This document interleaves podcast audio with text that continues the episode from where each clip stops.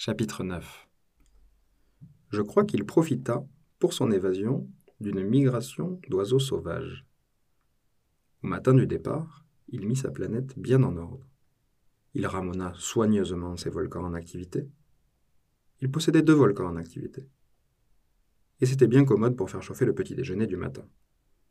Il possédait aussi un volcan éteint, mais comme il disait, on ne sait jamais. Il ramena donc également le volcan éteint. S'ils sont bien ramonés, les volcans brûlent doucement et régulièrement, sans éruption. Les éruptions volcaniques sont comme des feux de cheminée. Évidemment, sur notre Terre, nous sommes beaucoup trop petits pour ramener des volcans. C'est pourquoi ils nous causent des tas d'ennuis. Le petit prince arracha aussi, avec un peu de mélancolie, les dernières pousses de baobab. Il croyait ne jamais devoir revenir. Mais tous ses travaux familiers lui parurent, ce matin-là, extrêmement doux et quand il arrosa une dernière fois la fleur, et se prépara à la mettre à l'abri sous son globe, il se découvrit l'envie de pleurer. Adieu, dit-il à la fleur. Mais elle ne lui répondit pas. Adieu, répéta-t-il. La fleur toussa, mais ce n'était pas à cause de son rhume. J'ai été sotte, lui dit-elle enfin.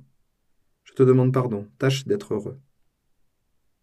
Il fut surpris par l'absence de reproche. Il restait là, tout déconcerté, le globe en l'air. Il ne comprenait pas cette douceur calme. Mais oui, je t'aime, lui dit la fleur. Tu n'en as rien su par ma faute. Cela n'a aucune importance.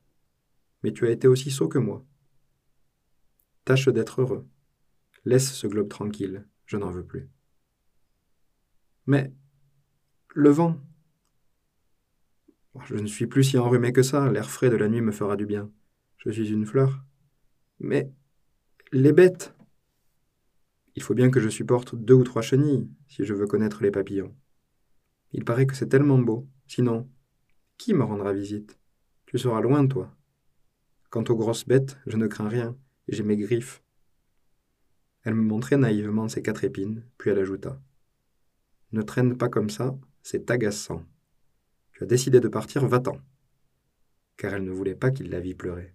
C'était une fleur tellement orgueilleuse.